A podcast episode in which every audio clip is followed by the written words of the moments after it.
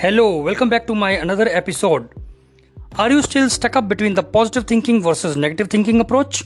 Well, it's time to adopt the new approach and that is realistic thinking.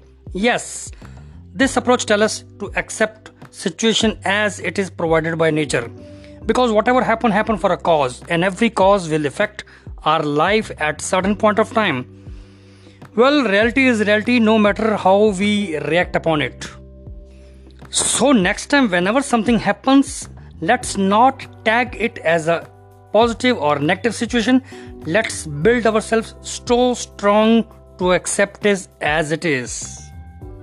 Thank you for listening. Bye bye.